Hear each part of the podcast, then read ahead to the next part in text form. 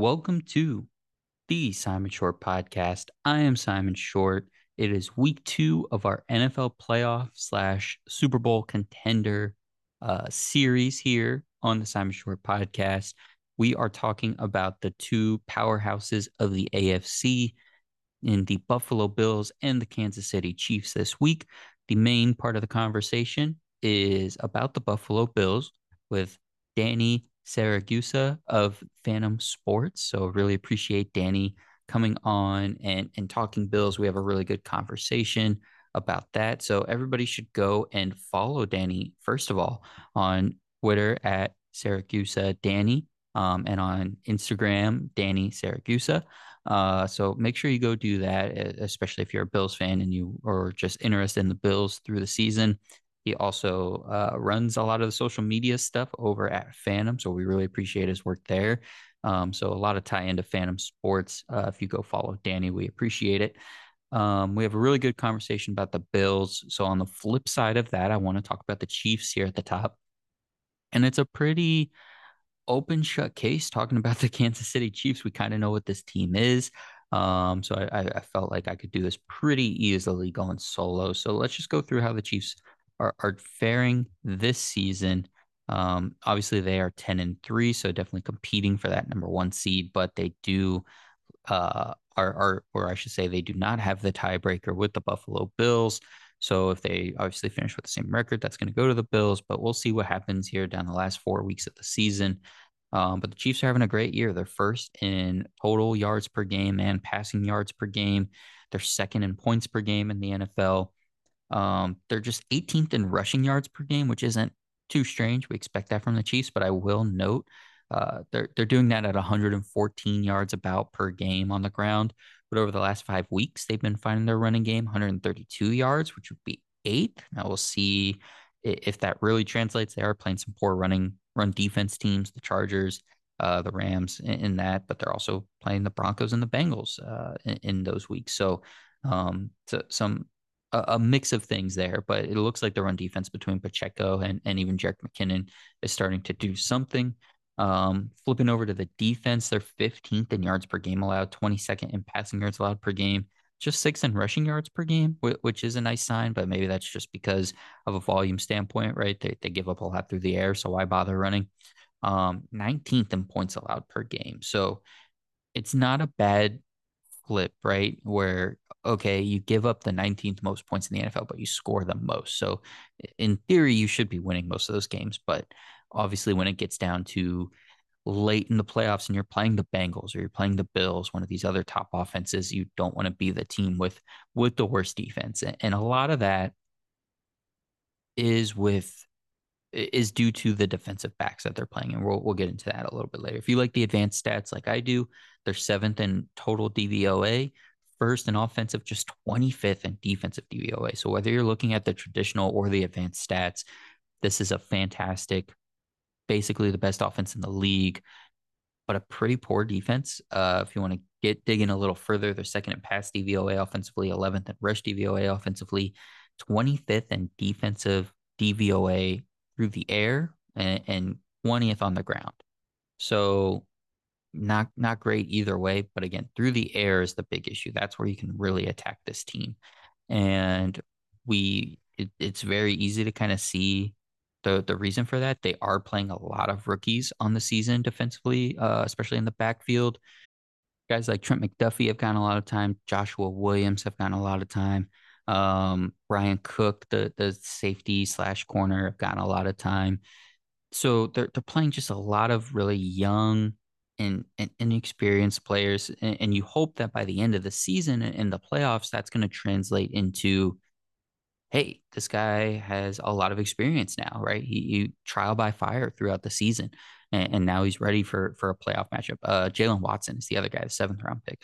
Um, so you you you see some good things from those guys, but you also see a lot of the rookie mistakes that I wonder if when they're matched up with a Stefon Diggs or a Ja'Marr Chase or even a Tee Higgins and, and a Gabriel Davis, you you just wonder what that matchup is going to look like, right? And, and, if they can get enough stops at the end of the day. Now, L'Jarius Sneed is is at least back there, and he's fantastic. He plays all over the place for them. Um, and their front has looked a lot better, right? So Nick Bolton was, was a pretty good, had a pretty good season as a rookie last year. He's continuing that. Chris Jones is back to his normal position playing inside. That's been good. George Karlaftis, the first round pick, he's had his moments coming off the edge. Um, so their front looks better than it has in years past. And, and of course, that's that's led uh, through a lot of their you know schemes and blitzes and, and the fun things they do to really get after the quarterback. But it does put pressure then on the defensive backs, right? They're they're in a lot of situations where they're either in man or there's not a lot of help underneath as much as some other teams that are not blitzing as much, not running as much, uh, um, or are running more zone defense. So they're they're kind of on an island and they really have to make plays. So having those veteran safeties, you know, Justin Reid is is back there as well with Juan Thornhill at safety they're going to rely on those guys a lot to not allow big plays, right? So so if there's at least going to have to be long drives, you have more of a chance of forcing that offense to make a mistake and, you know, less opportunity for the big plays and so more opportunities where you're going to have to punt, you're going to give up sacks. Um, and, and that's what the Chiefs want, right? They they want to give up the yardage but not necessarily the points. So then you just hope that you can keep it down enough. You can you can make just enough plays that your offense can just outscore anybody else that's on the field, and, and that's going to be, you know, interesting to watch. But but let's focus on the offense because that's where where we're what we're really talking about here. Um, and, and the key to this season for the Chiefs offensively has been, okay, Tyreek Hill is gone.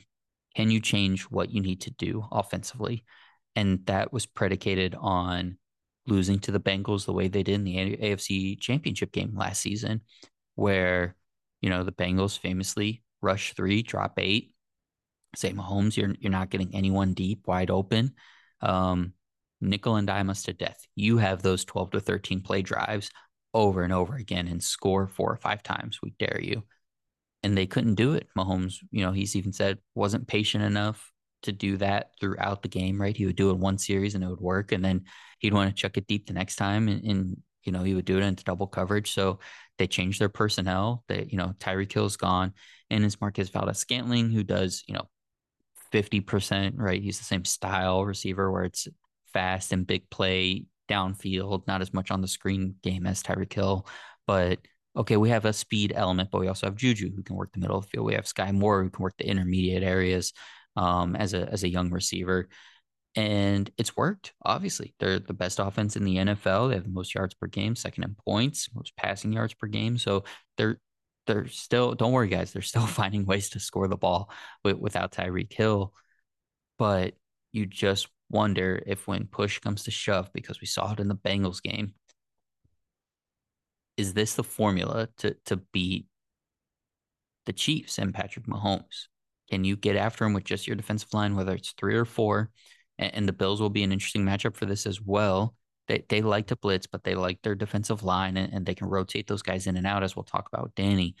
Um, can they put enough pressure on Mahomes? Because what the Bengals were able to do this year that I didn't really feel like they were able to do last year in that playoff game when they rushed three last year, it didn't feel like it was really bending the offensive line the way it did this year in that game a couple weeks ago. Um, they were able to really make Mahomes look uncomfortable in that game, and, and it, it, was really pretty surprising, um, considering that offensive line, but that the that the Chiefs have. But the strength is in the interior. They didn't have Joe Thuney for that game either, so they're playing with a backup guard, and, their tackles have been pretty underwhelming this year. Um, but Mahomes went 16 of 27 for 223 yards and a touchdown. No interceptions, which is nice, but he took two sacks, um, which isn't even, you know, a whole lot for what he did. But I'd be interested to know what his time to throw was in that game, how quickly he was getting the ball out, because it definitely felt like a lot, uh, or it definitely felt like it was really, really quick. So when they get into these playoff matchups, it is just going to be can they remain patient? Can the offensive line hold up? Um, maybe they go with a bit of a, a, heavier package and they add an extra blocker. You know, they bring in another tight end and, and they use, you know, the back as, you know, hey, wait to see if anybody's rushing, maybe chip somebody on the way out and then be a check down option. Jerick McKinnon, we've seen, especially in the last two weeks, is getting hot. So, so can he's a veteran, he's a tough guy. I'm sure he'll throw a block.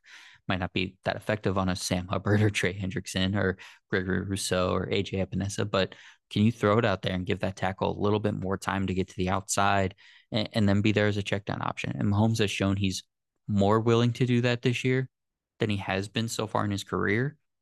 But can he sustain that, especially in a big playoff moment where you want to make the big play and you want to win the game for your team?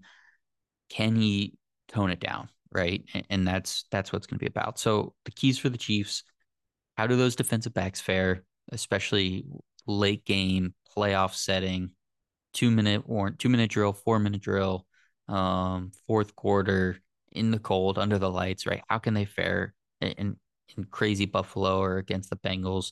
Um, just seeing how those guys are, and then can can that rush get home, right? Can you affect Josh Allen or Joe Burrow, two guys who are so good against the blitz because of you know Burrow's just inability to be afraid and and Allen's ability to get out and scramble whenever, right? So can your blitzing defense be effective against one of those top two quarterbacks? And then offensively, can you just remain patient? And like I said, their run game has gotten better throughout the year. Can they lean on that a little bit to slow the game down and maybe force, you know, the the Bengals or wherever they're playing to keep their linebackers at home a little bit more? Then you open up more of the pass game. Um, over these next four games for for the Chiefs, they they obviously have a pretty good schedule. They're playing the Texans this week. Um, and then they play the Seahawks, also not a very good defense. Then they play the Broncos, who are a very good defense, but then they finish up with the Raiders. Can they use those three games to really get that run game where they want it to be and then make that something they at least can rely on a little bit to start out games, keep the defense honest? Um, because Pacheco can or McKinnon can break off big runs if they get the hole. So can can you rely on that a little bit and then can Patrick Mahomes just stay patient and, and check down and find Juju over the middle, find Kelce over the middle, check down to his running backs, um, and then hit the big play every once in a while. That's going to be the key for them, and, and it always has been. And you know, can they keep Mahomes up and, and you know not pressure too too much and and not on the ground too too much, and just keep everybody healthy, man. And, and that's going to be the key for the Chiefs. We're going to talk a little bit more about the Chiefs in my conversation here with Danny. So again, really appreciate everybody listening and being on this ride with us as we get close to the end of the regular season and into the playoffs. So um, let's kick it on over to me and Danny talking about the Bills. Uh, enjoy the podcast. All right, everybody. Danny Siragusa is in. Uh, we are going to talk Buffalo Bills, which is very, very exciting because it does feel like the Bills are on the up, although we did jinx the Vikings last week. Um, they they went and lost to the line. So hopefully, fingers crossed, we're not doing that to you, Danny. First off, Danny, how's it going, man? How are you doing tonight? Uh, pretty good. You know, it's you know, uh, hopefully the Bills can uh can finally make it. You know, I mean, they've been last few years to the playoffs every year, and then it's kind of like uh, falls apart at the end there. You know, but uh, hopefully this is the year that they can they can get it done and get over the hump. It, it's felt very on track with like an NBA team in the playoffs, right? Where it's like, okay, the rebuild happens, you're not in the playoffs. You get in the mm-hmm. first round, you kind of get knocked out, but you get your feet wet a little bit. And then yeah. then you win a round or two, right? And you you run into who your conference juggernaut might be, right? So for the Bills, mm-hmm. obviously, it was the Chiefs. You run into them and you don't quite get over that hump yet. And then it's kind of that next year or two after that where it feels like your window is really there. So that's definitely squarely where we are with the Bills right now, right? We have yeah, this definitely. expectation. Um, and, and, it feels really good because the season started off feeling that way, right? And, and then mm-hmm. we kind of hit a lull. Um, so to go through the season so far, 10 and 3, uh, which is obviously very good. Yeah. Uh, it, but, you know, what was it? The first eight weeks, you know, through week eight, the team was six and one, right? And then come mm-hmm. out of the bye one and two. Um, but 10 and 3, key wins against the Jets, Ravens, and Chiefs, obviously. Yeah. Key losses against the Dolphins, Jets again, and, and then the Vikings. Um, and, and, really that that lull in the Jets game, week nine. Josh Allen hurts his elbow. Um, then has the Vikings game the next week. That, you know, kind of had a dip. And mm-hmm. then a get right kind of spell is where we are right now. You know, you get to come back and, and play the Browns and Lions defenses yeah. And now now it feels like they're kind of back on track, beating beating the Patriots and Jets and being able to put up points against them. So just thirty thousand foot view for the season for the Bills. Um, talk about some of the biggest surprises of the season so far, both uh, ones for the better and ones, you know, for the worse. All right. I think one of the biggest like surprises, uh, positive like positive wise, is just that they're able to be 10 and 3 first of all. I mean, of course, who, who wouldn't want to be 10 and 3? I mean, right. I mean, obviously I wish they could be, you know, undefeated as of right now, but one of the biggest surprise I think was that uh, Titans game week 2. I was actually at that game. Mm-hmm. Uh, the Monday night game was my first yeah. primetime game. It was awesome. Uh, just the way they were able to stop Derrick Henry, that was my biggest thing. Yep. And the way the defense was able to just to come up and and stop them. And they pulled Josh Allen, I think, middle of the third quarter. Mm-hmm. Like, yep. So I was there with my brother. We're like, okay, so what do we do now? Just root for, you know what I mean? We just like, what? Do, just got to sit here, wait for time to run out. You know what I mean? Because yeah. it was just, they were just, you know, score like scored that quick. And Matt Milano had a pick six that game too. That was awesome to see that live. And and then the very next drive, he almost had another one. Mm-hmm. So I mean, I just think the biggest surprise is when they beat when they beat teams, it seems like they're scoring a lot. Yep. I mean, they're ranked what, like I think top six or top ten in like uh points yeah. per game or something like yeah, that. Yeah. Fourth in points per game. Yep. Fourth. Okay. Yeah. So I know that they're, you know, they're capable of scoring. It's just a matter of they need to be consistent. And I think uh one another thing that surprised me is the way the defense has been able to uh to manage without key players like Tre White, who just got back two weeks ago, and without Micah Hyde, who got injured week two. I was at the at the same game I was at, and you know, you had a lot of younger guys like Greg Rousseau who said to step up on defense, and he's one of my favorite players. He's uh, he's amazing. And you know, uh, guys like Shaq Lawson who came up to the Bills. So I mean, I think those are biggest like surprises for me is like how well they've been able to persevere persevere through some of these injuries and whatnot. Yeah, let's let's dive into some some more of those stats. So strengths and weaknesses I had down here. Uh, here here's the positive. It's a long list for the positives. Uh, fourth in points per game, sixth in passing yards per game, eighth in rushing yards, ninth in yards allowed per game, fourth in rushing yards allowed per game, second in uh, points total allowed per game, second in overall DVOA, fourth offensive, fourth defensive, third in pass DVOA, fifth and fifteenth in run DVOA. We'll talk about that in a little while. Seventh in pass defense DVOA, third in rush defense DVOA. I mean, you're talking the top five in every you know major broad view, both traditional and advanced offensive and mm-hmm. defensive category, really, except for running per game. And, and we'll, like I said, we'll talk about that. So, and, and they're doing that despite these injuries. So let, let's talk about some of these injuries and, and how they're bouncing back. Let's start on the offensive end. Josh Allen, obviously, is the big story. That's where it's most yeah. important. That UCL injury that he sustained in the Jets game. Here, here's what it felt like to me, kind of, kind of watch from the outside. I watched, I, I watched both the Jets and Vikings games, um, in full, and it felt like he was still totally willing to chuck it deep, right? No problem with that. You know, Diggs mm-hmm. can catch anything. Dave, uh, Gabe Dave can uh, outrun anybody, and, and you, even Isaiah McKenzie can get loose every once. So it felt like he wasn't too worried about okay, the accuracy on my deep ball, right? I, if I can just get it out in front of somebody, I'm good. But it mm-hmm. felt like the short and intermediate passes that was where the accuracy kind of had some more issues. Um, how yeah, did you sure. feel like the offense kind of uh, had a step back during that injury. And, and, I mean, technically, he still is dealing with it, I think. But mm, yeah. where did we see the offense kind of tail off? And then how are they dealing with it now that they're kind of back on track with four straight wins?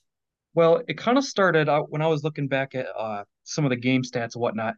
It kind of started at week eight versus Green Bay, where he had two interceptions in that game. Mm-hmm. And the Jets was the week after that. So it, it mm-hmm. started before the injury even started. Right. So like all these announcers are like, oh, you know, his or his arm is making him play bad and this and that. I'm like, it started before that though. Mm-hmm. So you, you can't really make that. I mean, as a Bills fan, obviously, you know, you kind of want to use that excuse, but you really can't to a certain extent. Right. And yeah, he had two interceptions in that game, and then a week nine against the Jets, and then he had two interceptions and a fumble against Minnesota the week later. Right. So the way I look at it is a lot of people were like, "Oh, I think he's regressing. This is the year he's, this is the year he's going to hit that regression stage." Mm-hmm. As a fan, obviously, you don't want to say regression, but mm-hmm. looking at his stats, I really don't think he has. I mean, he's still throwing for 200, 300, 400 yards each week, and he's still Yep. getting rushing touchdowns. I mean, he's a tank. I mean, he is their running game to a, to a Yep. certain extent. Oh yeah. So I mean, but yeah, I do notice. Uh, you know, you, like you said, he's he's good on those really deep throws. I mean, he can. He's got probably the strongest arm in the league, if not one of you know the one of the strongest. hmm So I mean, I look at it, but I think a lot of it is uh, he's in his own head. hmm Uh, I've noticed that just um, and simple things. It'll be a, a throw uh 10, 15 yards down the field. He'll throw it like five feet in front of somebody Yep. or behind them. And I just uh, saw it the other day in uh, the game against the Jets. I mean, I know it was snowing and it was, you know, going to be hard as it is, but I don't remember who it was, but he overthrew the receiver by like 10, 15 feet. It's hmm like, and I've kind of noticed that in in the game since he got injured. So, but I think it's more of not necessarily aggression. He's just in his own head, maybe not on the same page with his receivers or or he's just um him and Ken Dorsey, the new offensive coordinator, aren't really on the same page, I think. hmm I think that's more of it. And I think they're kind of now starting to like figure it out more as the season's progressing. Yeah. And so I think where they did hit a bump in the road, I think it's better they hit it there in week uh 8, 9, and 10 rather than week 15, 16, 17, you know, first round of the playoffs. You know what I mean? Absolutely. Yeah, that's so, that's so huge. And, and the Eagles had this too, right? They kind of slumped around the same time for Yeah. two or three games. And that's going to happen. You're, you know, it's so you're not going to go 17 to 0, right? You're you're not Mhm. going to you go 16 and 1 well the Eagles might, but it, it it so rarely happens. There's going to be a slump at some point.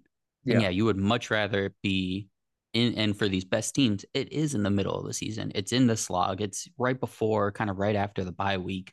Um when, when your when your body's tired and your mind is tired and and teams have enough tape on you and all this stuff and then it's about just how you bounce back from it and, and that's Mhm. what separates the good teams from the super bowl contending teams and, and that's what they're doing now. Like i said four four straight wins after those games. It's really interesting about the packers game and, and in terms of when this stuff really started right? And, and then you know it's a chicken and egg thing. Oh well there, there's so many theories you can come up with, right? Did he start throwing poorly so his mechanics were off, so then he hurt himself, or did he start getting the injury a little bit and it didn't really exacerbate till the jet? There's so many ways you could think about it, but either way, I think there's all all of that aside because injuries happen. We know he's banged up all the time. Yeah.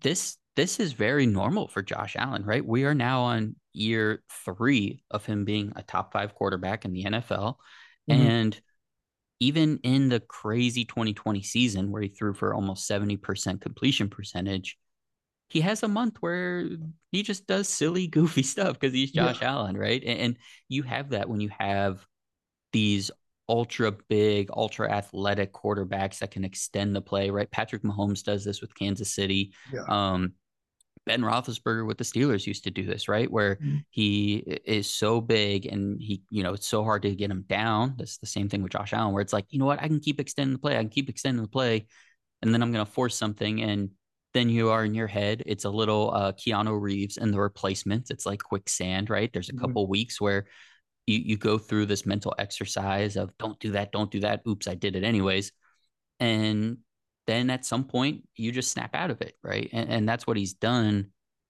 for all of these years. And, and the the point about regression is so interesting because that 2020 season was so insanely productive and efficient that Yeah. that was the outlier season. So he really had quote unquote regression last season, Mhm. going from 69% completion percentage to 63%.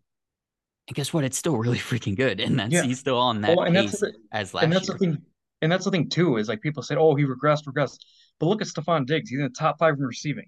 You know what I mean? Look at Josh Allen. He's he just broke some record, I think, for he's the first quarterback in NFL history to like have at least five rushing touchdowns and I think like 20 passing touchdowns or some some similar stat like that. hmm So I mean, he's still doing, he's still breaking stats each week. Yeah. You know, so I mean, and and looking back at the uh some of the games that he was losing or the games that they lost, uh I know one thing I noticed is that they weren't really spreading the ball out as much. hmm It seemed like uh games that they were winning, they would they would spread the ball out to six, seven, eight guys, whereas games that they were losing, it'd only be like three or four guys. And hmm I also noticed that on those games they're losing, they didn't really target Diggs as much, aside from the Vikings game. but I mean, it's like Diggs is your best receiver. If it isn't broken, don't fix. You know what I mean? Right. Keep keep throwing to him. Keep throwing to Davis. You know what I mean? Knox, which he got a uh, catch and a touchdown last week. They they need to get him involved more, which they really haven't. I mean, they just signed a new contract in the offseason. You know what I mean? They got to get him involved. So I think it's like I said earlier, it's a thing of Ken Dorsey adjusting, like, you know, what kind of offense do we run? Do we want to target, you know, seven, eight, nine guys in a game? Do we want to, you know what I mean? Yep. I think it's kind of you got to find your rhythm and just stick to it. Yeah. And it the game planning aspect is going to be so interesting. So at the end we'll we'll do a little thing where we talk about like the different matchups that we could see in the playoffs. But the Lions game, for example, I've been saying for weeks the Lions have gotten good defensively at picking one thing and being really productive at it on defense, right? Because their defense is so bad. They have so many holes. They're like, okay, we're going to pick one thing and completely eliminate that.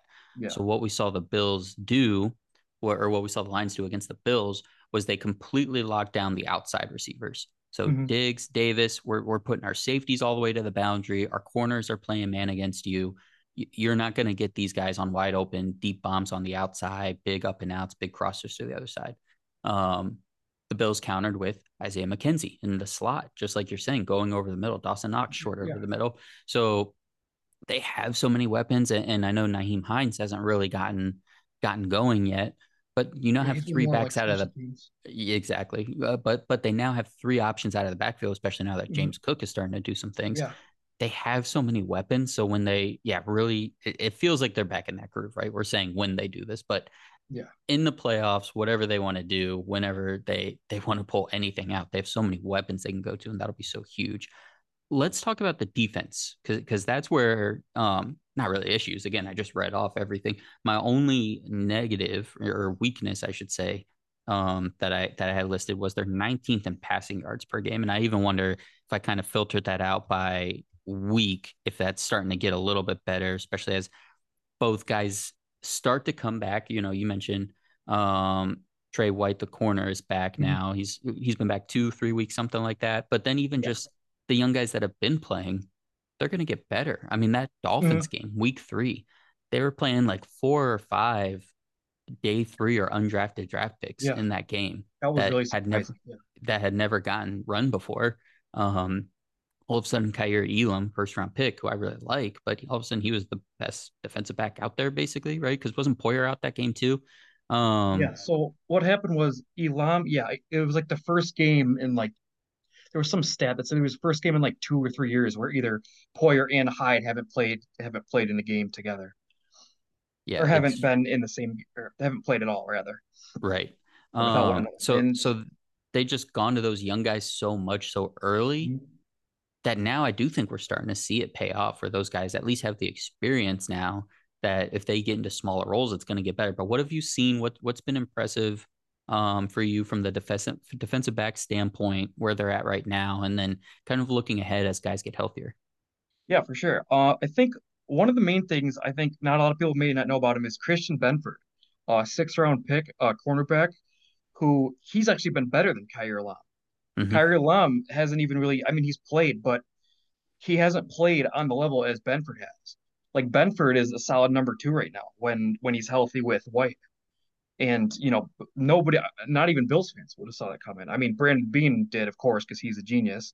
I mean, but yeah, I think uh, those guys step, stepping up. Uh, Taron Johnson, uh, he stepped yes, up big time. Um, I know a lot of people, a lot of Bills fans like like to knock on him, but I mean, he's getting tackles. He's, you know what I mean. Mm-hmm. He's he's out there doing his job as best as he can. And as, as you said, they're uh, they allowed a lot of passing yards uh, this year, but I think that's because they're missing out on a guy like Micah Hyde.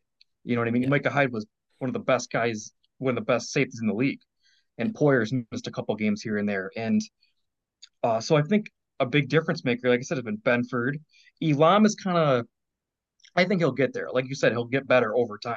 Yeah. It may not be this year, but it'll probably be next year. He can be a top, you know what I mean, top three, top top three corner in the team.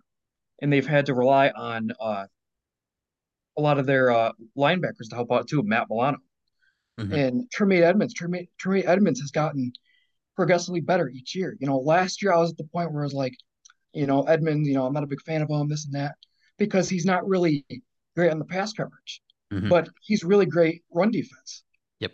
So when him and uh, so when him and uh, Milano are playing together, that's a that's a great duo, Yeah. and they can help stop uh, um, tight ends and whatnot, and you know Right. stop the run game or, or when they're rushing outside. But yeah, I think uh, with with the uh, your, with the lack of Micah Hyde being there, I think that uh, that has been kind of a kind of a challenge for them, especially when you got you know like you said guys like Jaylen Waddle and Tyreek Hill. You know what I mean? They did a good job week two. Uh, Justin Jefferson, I think, or he yeah he had a pretty good game when he when Mhm. they played him, but I mean that's Justin Jefferson. Right. But I think for the most part, uh, they've been able to to do pretty to do pretty well. Not, not necessarily maybe cornerback wise, but the defensive line.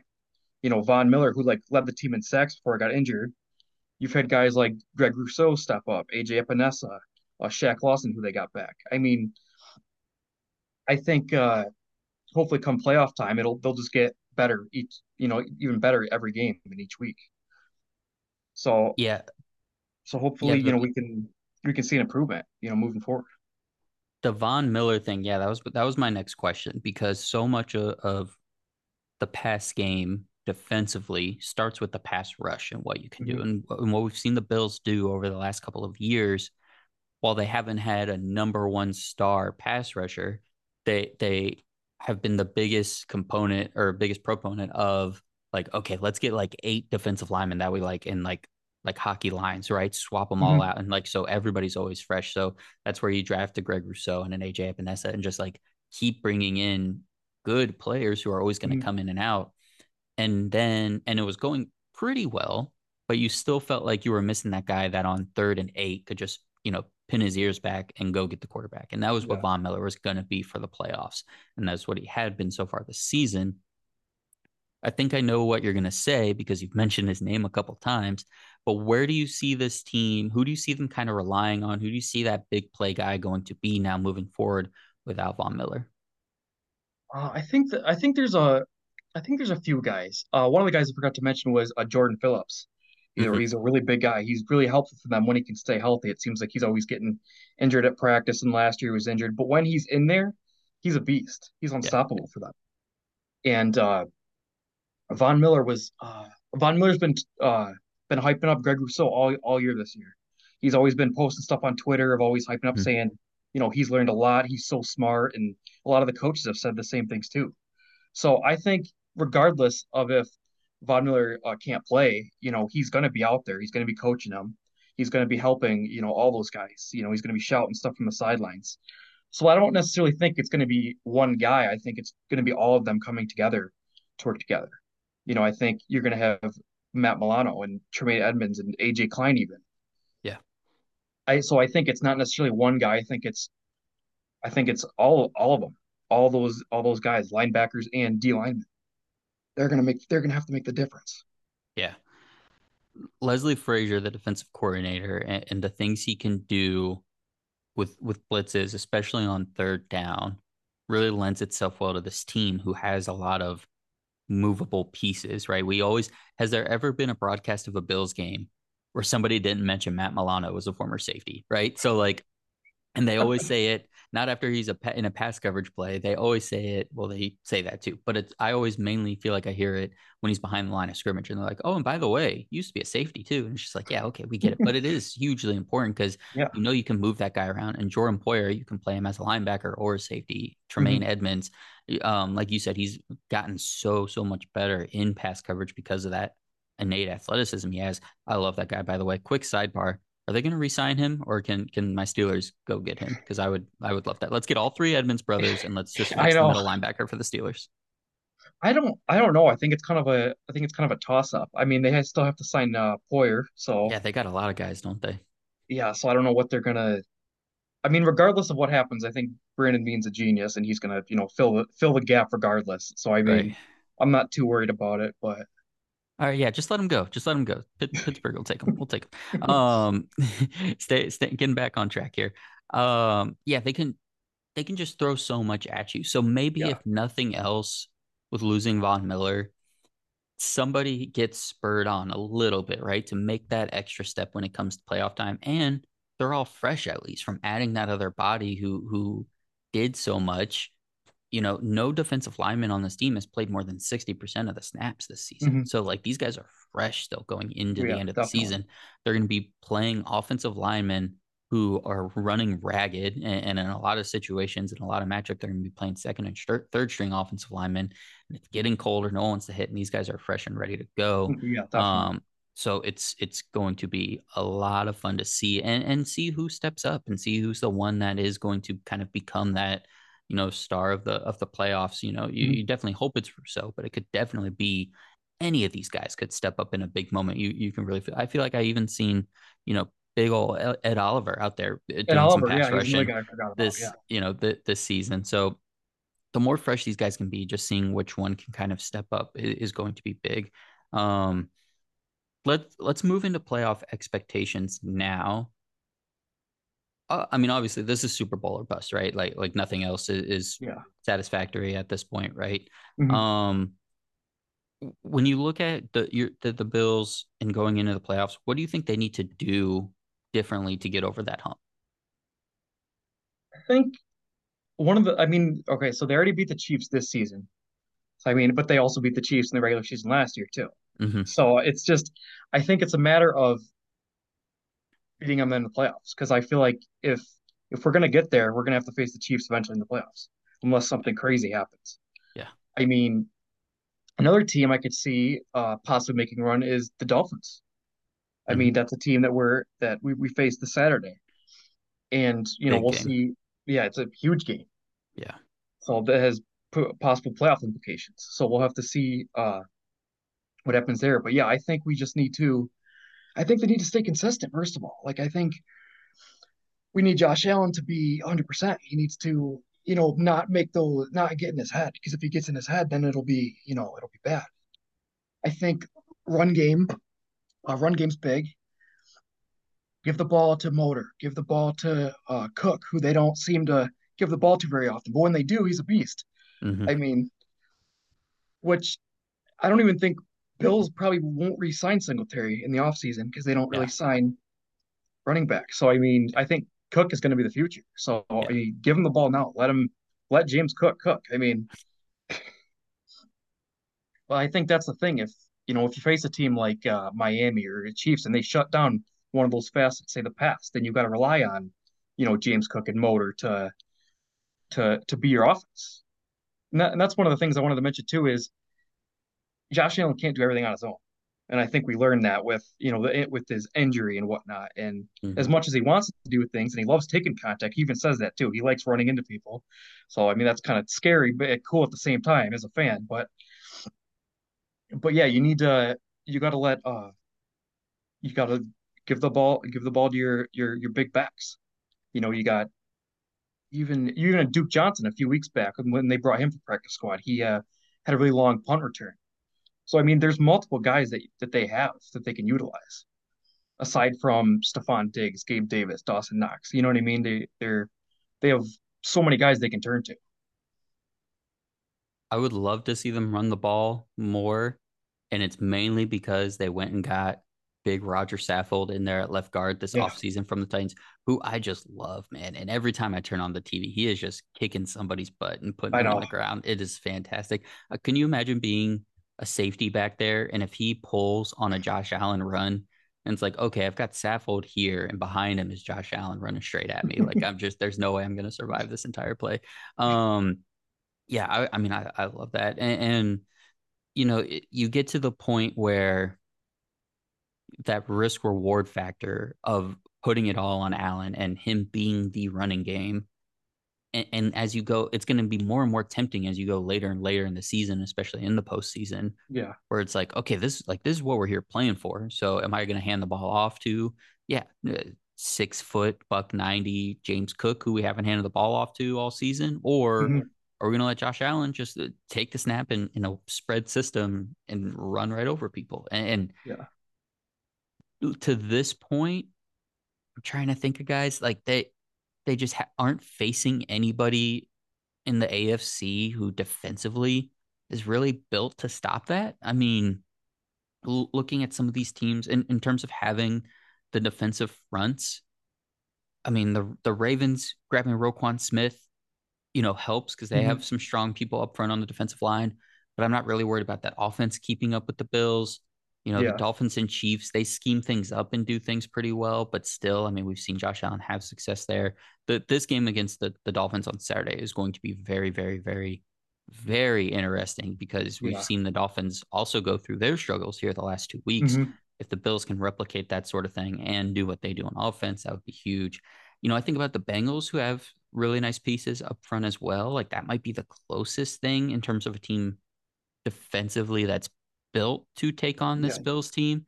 Um, but still, like it feels like it's gonna just come down to it's gonna be a shootout in the AFC all Yeah. playoffs long.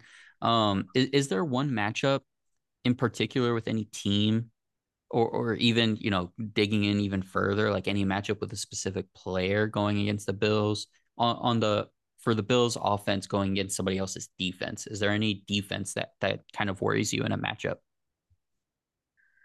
I think the biggest defense, honestly, that, that scares me is is the Jets defense. I mean, Yeah, I didn't even mention the Jets. Mm-hmm. like Mm-hmm. Sauce Gardner is just good. He's really good. I mean, Insane. it's Uh-huh. I think well, the Dolphins, they have a they have a decent defense. I mean, I don't know who who else besides them that the Bills really need to be scared of. I mean, Right. you know, of course, know, teams going to the playoffs, they're they're great teams. But I mean, I think I feel more confident facing a team like, say, the Bengals or the Ravens, who, yes, they may have good players, but I don't think they're going to be a, be able to deal with, you know, James Cook, Motor Singletary, uh, Stefon Diggs, Gabe Davis, Cole Beasley now, who they just re-signed. You know, I think, Oh wow. I didn't even know that. That's yeah, hilarious. Didn't he retire? he played Did one game, one and a he half played the one game with the Bucs and then he was like, I'm out, guys. then I can't do this anymore. and then yesterday there was rumors that he was in Buffalo and they just re-signed him. So I'm like, okay, That's hilarious. so we got Cole That's Beasley now. that's so great. Uh, sidebar, other random retirements in the season. My favorite one of the year was Raiders linebacker Blake Martinez, um, for, former Giants longtime linebacker, Giants and Packers longtime linebacker, and uh, he was on the Raiders this season. He appeared in four games: week five, week seven, week eight, week nine. Um, he played in those four games 10% of the snaps, 23% of the snaps, 31% of the snaps, the 91% of the snaps in the Jacksonville Jaguars game and he retired after. He was like, "Guys, I'm out. I can't be doing this anymore. I am I'm a grown I'm 28. I've been hit in the NFC North a lot. I, I thought I was just going to come hang out. I'm, I'm I don't want to do this anymore. I'm done. It's just mid-season retirements are the most fun. I know. Was it a who was it a couple years ago? I'm going to keep doing this now. Who was it that retired at halftime? Do you remember Oh, that? I do. I can't think of his name now. I gotta look it up. NFL halftime. I'm doing this one in real time. Halftime retirement. It was a cor- wasn't it a corner? It was a corner, yeah. Because he oh it was a Bills it was a Bills player, wasn't it? Yeah. Vontae Davis. Vontae Davis, that's who it was. he got cooked in the first half of some game and he just Yeah, it was like like it was like the first game of the season, and they just like left at halftime. People were like, okay, I guess he's gone. uh mid-season retirements are, are the best. Um so anyways, the Bills. Uh actually talking about 2022 Bills football. So yeah, defensively, the Jets, right? That's where we left off. The Jets defense was so good against the Bills in this last game, and it's because they are built for this, right? So Mhm. the thing the Jets would do would would like to do is have some linebackers that are just a little bit faster. I think that's something they'll address this offseason.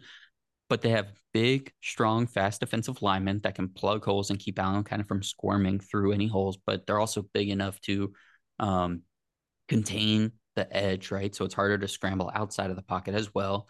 And, and then they have linebackers that are actually big and strong enough to at least wrap Allen until other people come to, to get to him. And we saw a really fun physical front seven game um, in in the Jets game last week or last weekend. The Bills have been held to under 24 points just three times this season Wow. two of them were against the Jets. Two of them were the two Jets games. The third one was the Dolphins game where it was like 115 degrees and people were literally like falling Mhm. over. So I'm not Yeah. I'm I'm, I'm not necessarily thinking that one's going to translate here to to this game on Saturday, but the Jets is a really really good point and that would be really interesting if we see that kind of matchup if the Bills did end up as the two seed somehow, and the Jets snuck in there as the seven seed, mm-hmm. that would be an interesting matchup, and probably yeah. the one, like you said, offense to defense would be the tightest for the Bills. Um, but then they can at least throw the same thing right back at the Jets, right? That big physical yeah. front, just like we saw. And then it's a matter of who's going to keep up better, Mike White or Josh Allen. And and I think we we know the answer to that one. Mm. Um, anything else from from either of those Jets games, or or just what it could look like in the playoffs here on the Jets before we talk about some of the other teams in the conference?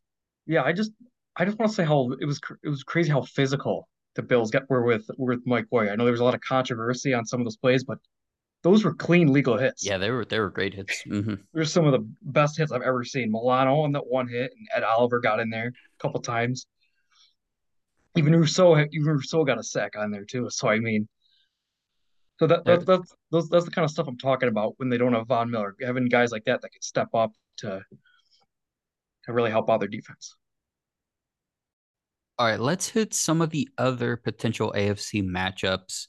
Um, I haven't really sat down yet and looked at like who could get what for potential seeding. I, I, I really honestly, I, I, it's so stressful to do that that I, I, really just wait until like the last two weeks before I kind of check in on that sort of deal. But let's start with the Ravens. We already mentioned them briefly.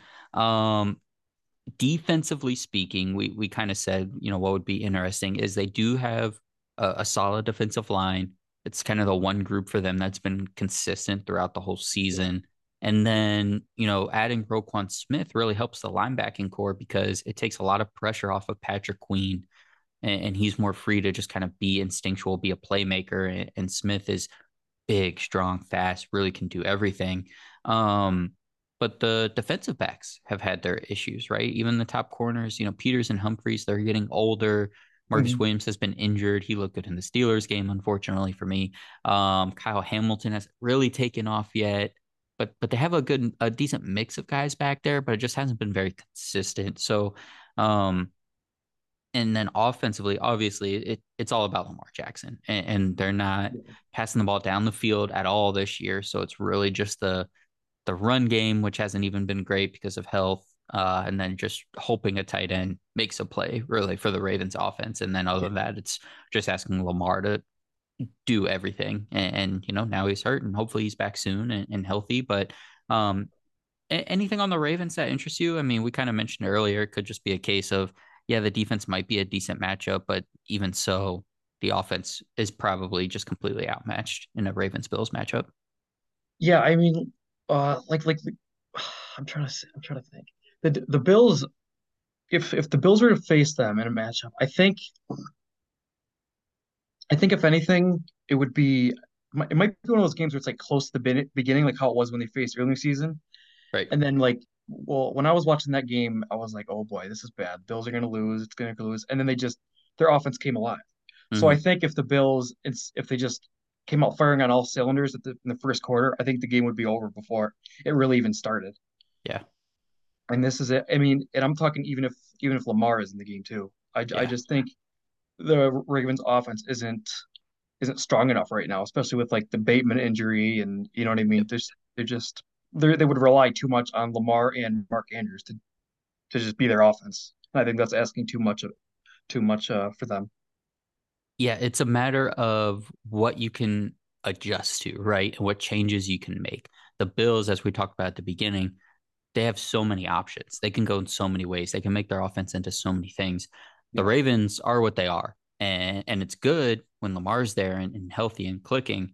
Um, but if you can figure what if you can figure that out, that then and you have the ability and the the personnel to to figure to solve it and stop it, mm-hmm. that's really it, right? The Ravens don't have a counterpunch. So yeah. and and that's what happened in that game, like you said, the you know close at halftime come back out, you have a better game plan for it, and boom, you're good. Whereas the Bills, you know, if they want to throw deep on the corners, but the corners are having a good game, okay, now we'll work the middle with passing to the running backs and Dawson Knox and Isaiah McKenzie.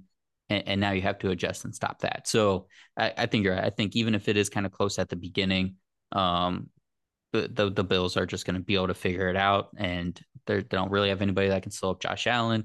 And then if, if they get up early, right? If they get a quick two touchdown lead or something, it's it's basically over. Let's let's do the Dolphins now. And this one, we could gab all night about what the Dolphins matchup might look like. We're gonna see it on Saturday, so so we won't spend too too long on this. Yeah. And, and it feels like the the week three performance was so long ago that that you can't take a lot away from it in terms of where the teams are at now. But what would you look at for this Dolphins team? I mean, obviously a high powered offense with those two receivers.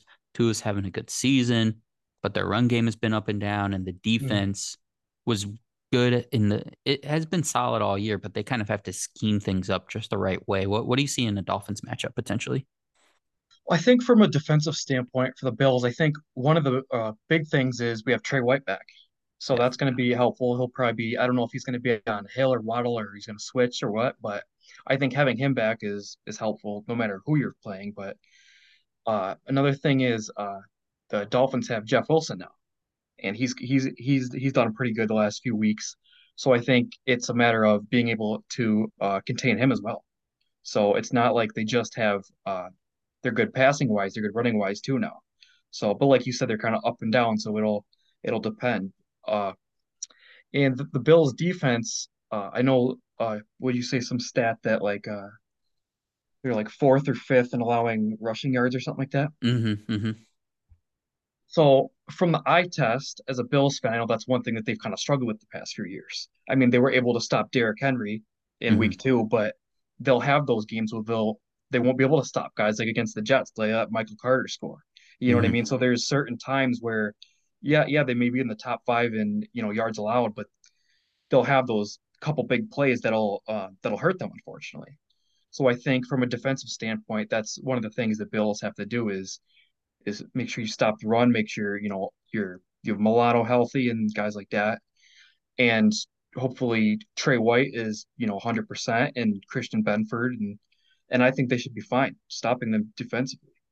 And then offensively, like I said, it's about just being consistent. You know, if if uh if the Dolphins cornerbacks are locking down Diggs, locking down Davis, you know, maybe go to Knox then, or go to Cole Beasley who's back, or you know, I or give it to James Cook, Motor Singletary. I mean, like I said, there's multiple there's multiple ways they can go about this game. So I think it's really in I think it's in the Bills' favor. And it's supposed to uh, snow like seven inches up here too on Saturday and Sunday. So so it's like I guess it's kind of payback from the snow from the from from the from the 95 degree uh, game in Miami. So it's payback.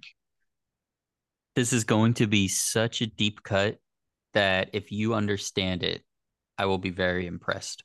But it's a little it's it's the holiday season, guys. It's December 14th. I hope everyone's listening to their their holiday music and everything getting pumped up, but it's a little bit like Year Without a Santa Claus. Do you know that old claymation movie?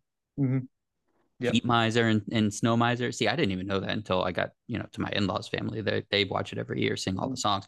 But yeah, you know, we we've got we've got our fire, right? We've got the Dolphins yep. and, and we've got our snow, we've got the Bills, and we're gonna see kind of who wins out. They're gonna feud and it's going to be great. I'm wow. I'm really impressed you have that uh, in your bag there. That's pretty interesting.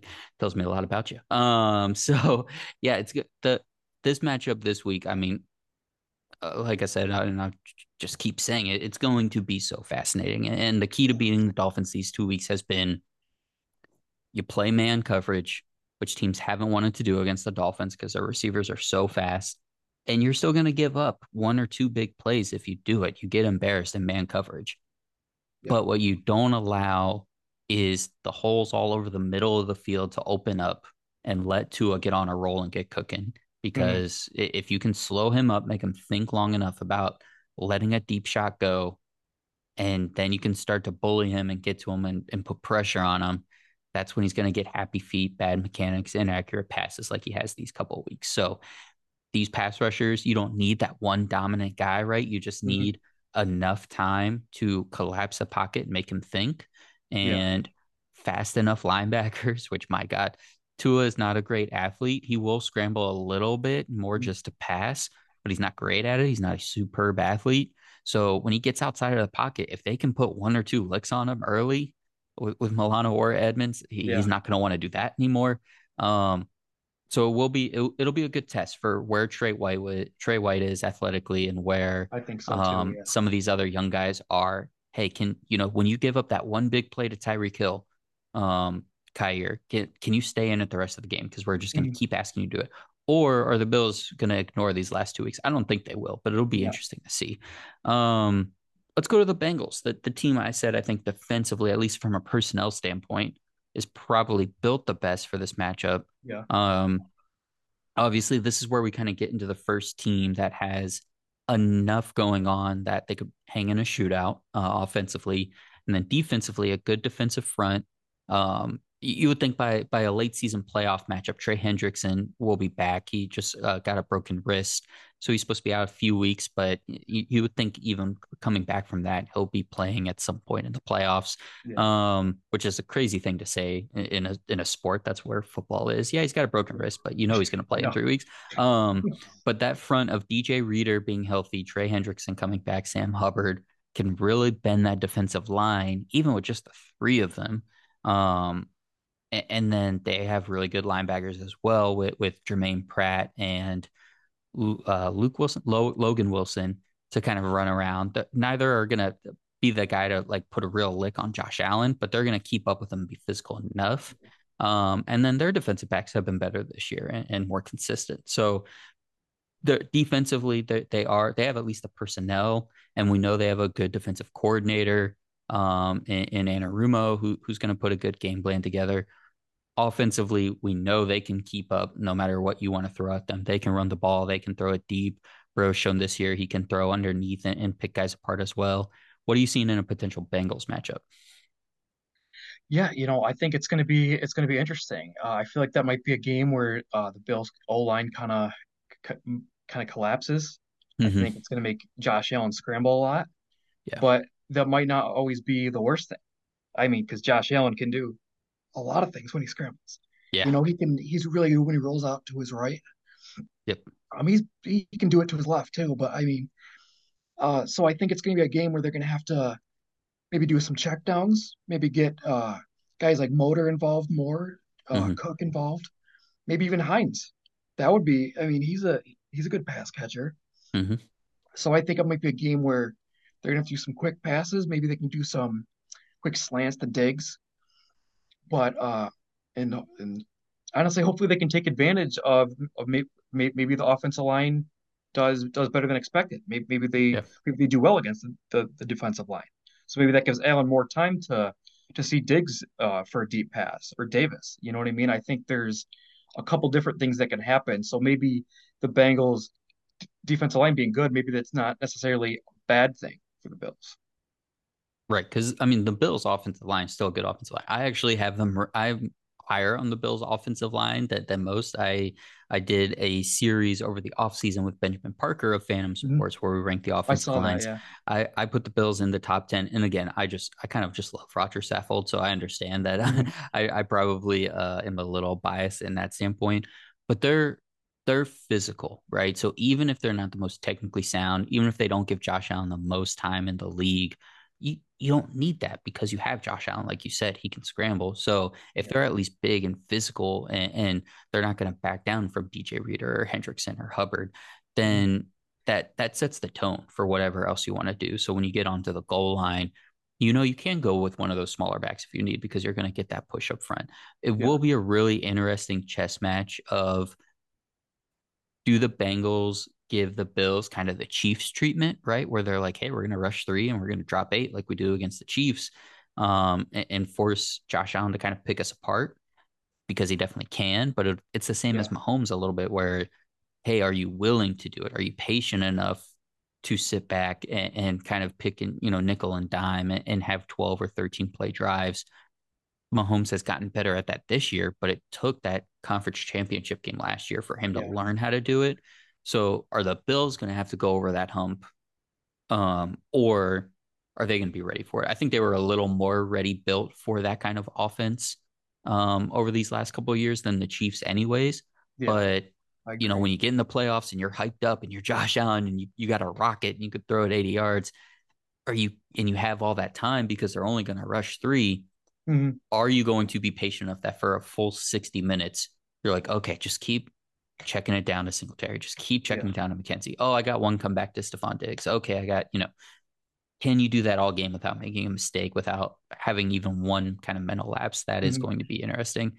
Um, and then defensively, you know, you you it, it is just going to be the the matchups, right? And like, Yeah. how do you do it with Jason Higgins and those guys? What they have that Hill and Waddle don't have is they've got Burrow, and Burrow can do Mhm. so many different things. He doesn't care if there's pressure in his face. So those pass rushers, they're going to have to not just create pressure, but they're going to have to get home a lot on Burrow. If you if you want to beat this Bengals team, you're going to have to get to the quarterback. So I do wonder with that.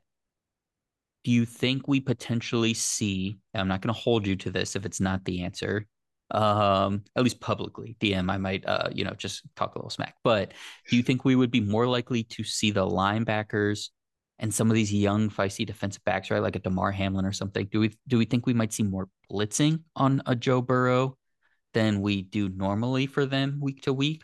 Or do you think they're going to do something similar where it's hey we're just going to rush our four and rotate them and keep them fresh and put pressure but we aren't worried about getting home every time, and we're just going to focus on stopping these two receivers deep. What do you, do you think we'd see a lot of blitzes from from you know these linebackers and things, or no? I think we might see a mix of both.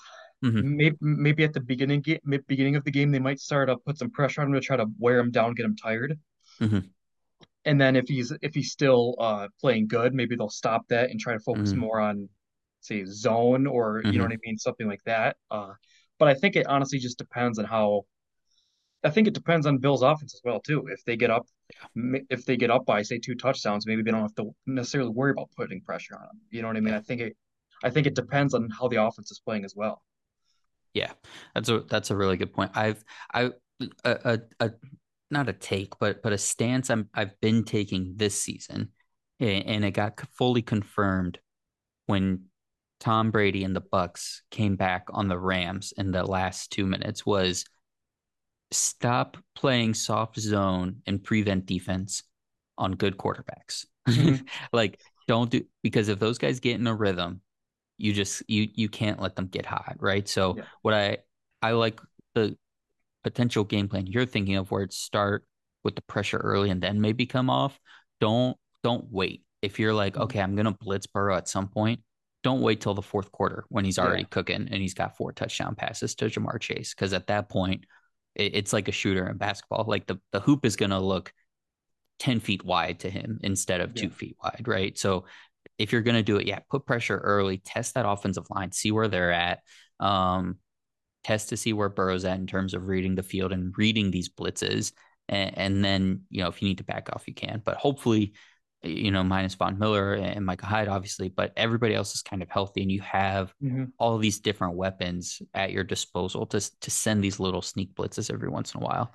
Yeah. Um the the big one, the Chiefs, you know, it, if if we get this playoff matchup again, I mean, other than have the ball last, any any keys? What what are you what are you looking at in terms of this matchup?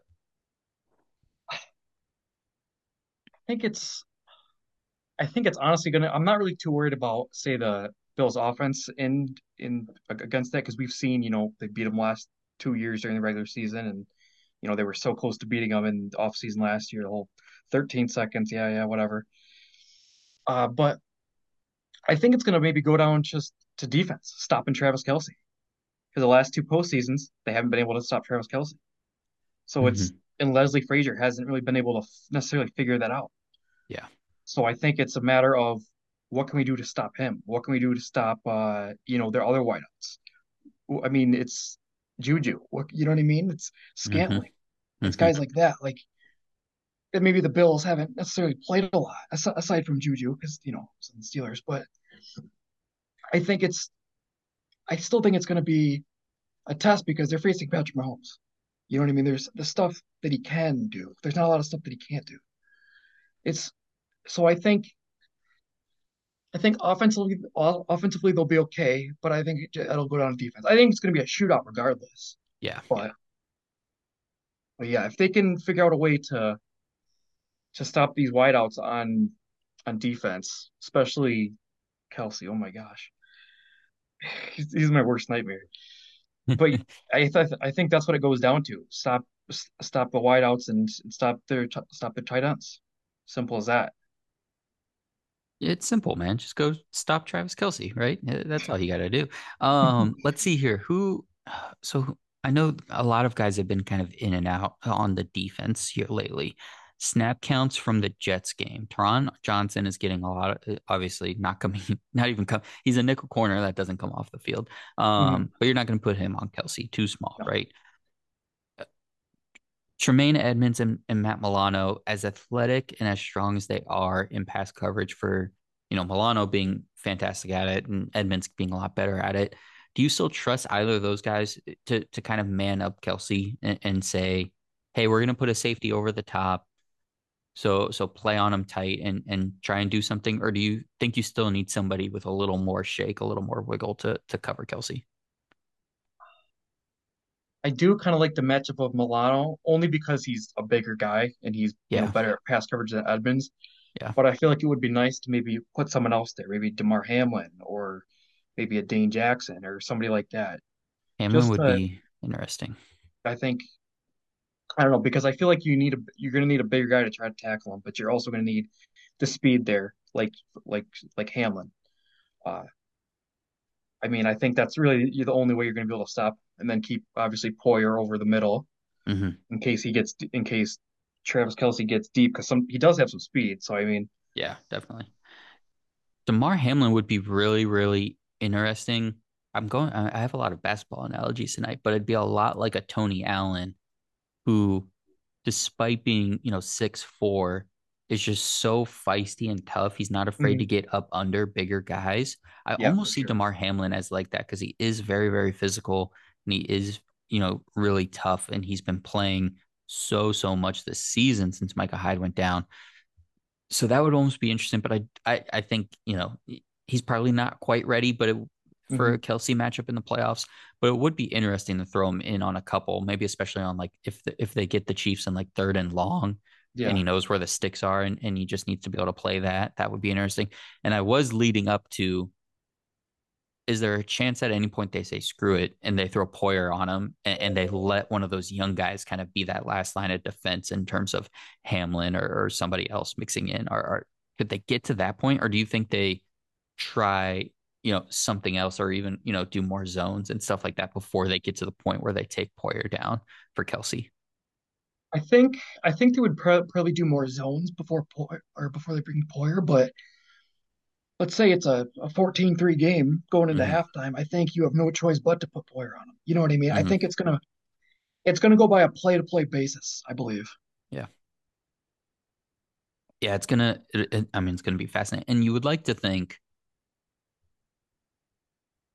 that Edmunds and Hyde would have the chemistry and, and the horses and the IQ at this point to kind of work together to neutralize any of his any of Kelce's just like abilities to find the soft spot in the zone and mm-hmm. sit in it right. You'd think they'd be able to clean that up, but then yeah, it's gonna be when he goes up the seam and he's 20 yards down the field and now you have all those young defensive backs back there. Yeah. What are what are you gonna do from that standpoint? That that is going to be the most fascinating. And then, yeah, I mean, we're we're talking about all this defensive stuff, and at the end of the day, it's going to be going to be in the 30s and, and 40s regardless. Mm-hmm. So, yeah, you know, maybe it is just going to be as simple as who can control the ball the most and, and have it there towards the end of the game. Um, and at least for us, well, maybe not you. That'll be very stressful for you. For the rest of I us, I was gonna say it's gonna it's gonna be very very fun no matter what. Um, yeah, man. I mean, that's that's the Bills. I mean, it, it feels very positive. There's a lot going mm-hmm. well for that. It's really going to come down to, you, you, know, that those last couple matchups and just who who's healthy and, and the yeah, game plans of the DCs because you know the offense is going to have um their their stuff together and we're getting close to that time, man. We're almost we're almost there. Um, Danny, anything else on the Bills as a whole, on the season thus far, on the playoff chances on on anything else going on in Buffalo? No, I mean I think it's uh I think it's just an exciting time to be a Bills fan. I mean all those years of just, you know, losing and stuff and I've you know, you know I was I was born in 2000, so I never saw that, you know, all the 90s stuff. So and mm. all I've known is, you know, the Bills to be, you know, losers up until, you know, 2017, 2018 or whatever. So it's So it's a fun time to be a Bills fan, I think. I mean, it's a you know some nervous energy, but I think it's I think it's good too. It's uh, and I think the sky's the sky's the limit. You know, job we got Josh Allen wrapped up for a lot of years now, so I think as long as he's healthy and he's a quarterback, and as long as as long as we have you know guys like Stefon Diggs on our team, I think I think only only positives can happen. Honestly. Yeah, like we said, we're squarely in the window, but the window is not closing yet, mm-hmm. right? That that's for sure. But it definitely, you know, the the goal is the Super Bowl, and, and they're right up there with any team. I think uh, if you had to narrow it down to like four to four or five teams, and, and that's what we're trying to do in this these little series here before the playoffs start. But, but the Bills are definitely squarely in it. So, uh, yeah, definitely a good time to be a Bills fan. Anytime that you are for you or any Bills fan is sitting there stressing over this nervous energy of having a Super Bowl contending team. Just think about the little guys out there. Just think about think think about the Jags fans. Think about the Lions fans. At least they're having some some positivity this year. Think yeah. about the Texans fans. Um, you know, just just remember that it used to be a lot worse. Uh, yeah. Danny, That's go ahead and, and plug anything you want to plug, personal, professional, whatever you got. Yeah, no, just go ahead, uh, follow me, uh, follow me on Instagram, uh, Danny Siragusa and uh, just go ahead and follow Fantom Sports. Uh, oh, I'm over there here. Uh, I'm over there interning with them. Uh, go give them a follow. We post all kinds of content. So, yeah. More wrestling stuff lately. I'm seeing a lot of wrestling things. Yeah, I've been trying to. I've been trying There's to. There's a ton right now.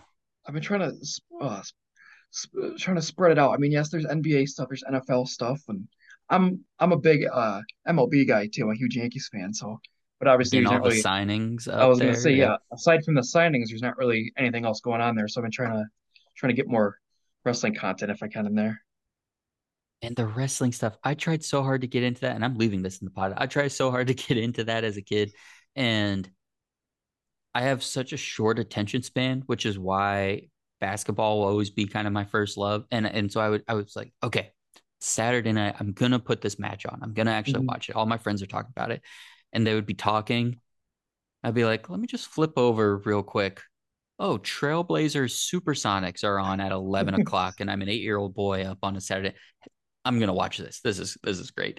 Um, so that was that's my wrestling story. That's all I got for you. But yeah, go over to Fantom Sports, everybody. As you know, um, we do a lot of stuff over there. So definitely a lot of fun. You can pretty much catch anything you're looking for, looking for a fix on, and and definitely some good people over there. So for Danny, for me, everybody, thank you for listening. Danny, thank you so much for being here. If the yeah, Bills, and absolutely, if the Bills, and you know, I'll just say if, so you can't blame me for anything. No jinxing here. Um, go on a little run here. We might maybe we'll have to try to have you back to talk about yeah. it and celebrate. Um, but everybody out there, thank you so much for being with us and listening once again. And so have fun and be safe out there.